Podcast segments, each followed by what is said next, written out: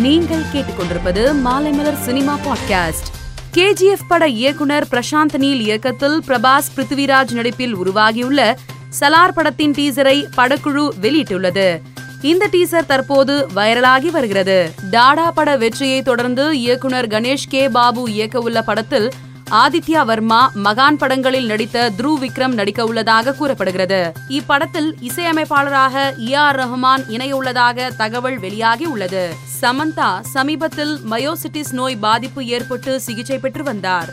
இந்நிலையில் சமந்தா நடிப்பதிலிருந்து ஆறு மாதம் ஓய்வெடுக்க உள்ளதாக கூறப்படுகிறது.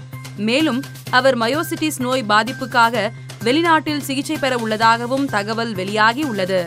சில தினங்களுக்கு முன்பு சமந்தா மயோசிட்டிஸ் நோய் பாதிப்பு ஏற்பட்டு ஒரு வருடம் ஆவதாக உருக்கமாக பதிவிட்டிருந்தார் என்பது குறிப்பிடத்தக்கது. மாரி செல்வராஜ் இயக்கத்தில் உதயநிதி ஸ்டாலின் வடிவேலு ஃபஹத் வாசல் கீர்த்தி சுரேஷ் உள்ளிட்ட பலர் நடிப்பில் வெளியான மாமன்னன் திரைப்படம் தெலுங்கில் வெளியாக உள்ளதாக அறிவிக்கப்பட்டுள்ளது.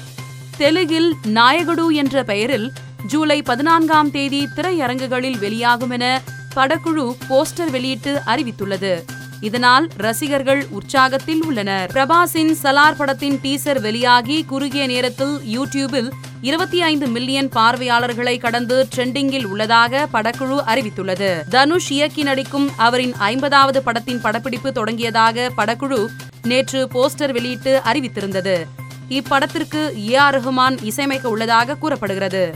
இதற்கு முன்பு தனுஷ் ஏ ஆர் ரஹ்மான் கூட்டணியில் மரியான் ராஞ்சனா அந்தராங்கிரே ஆகிய மூன்று படங்கள் வெளியாகி உள்ளது.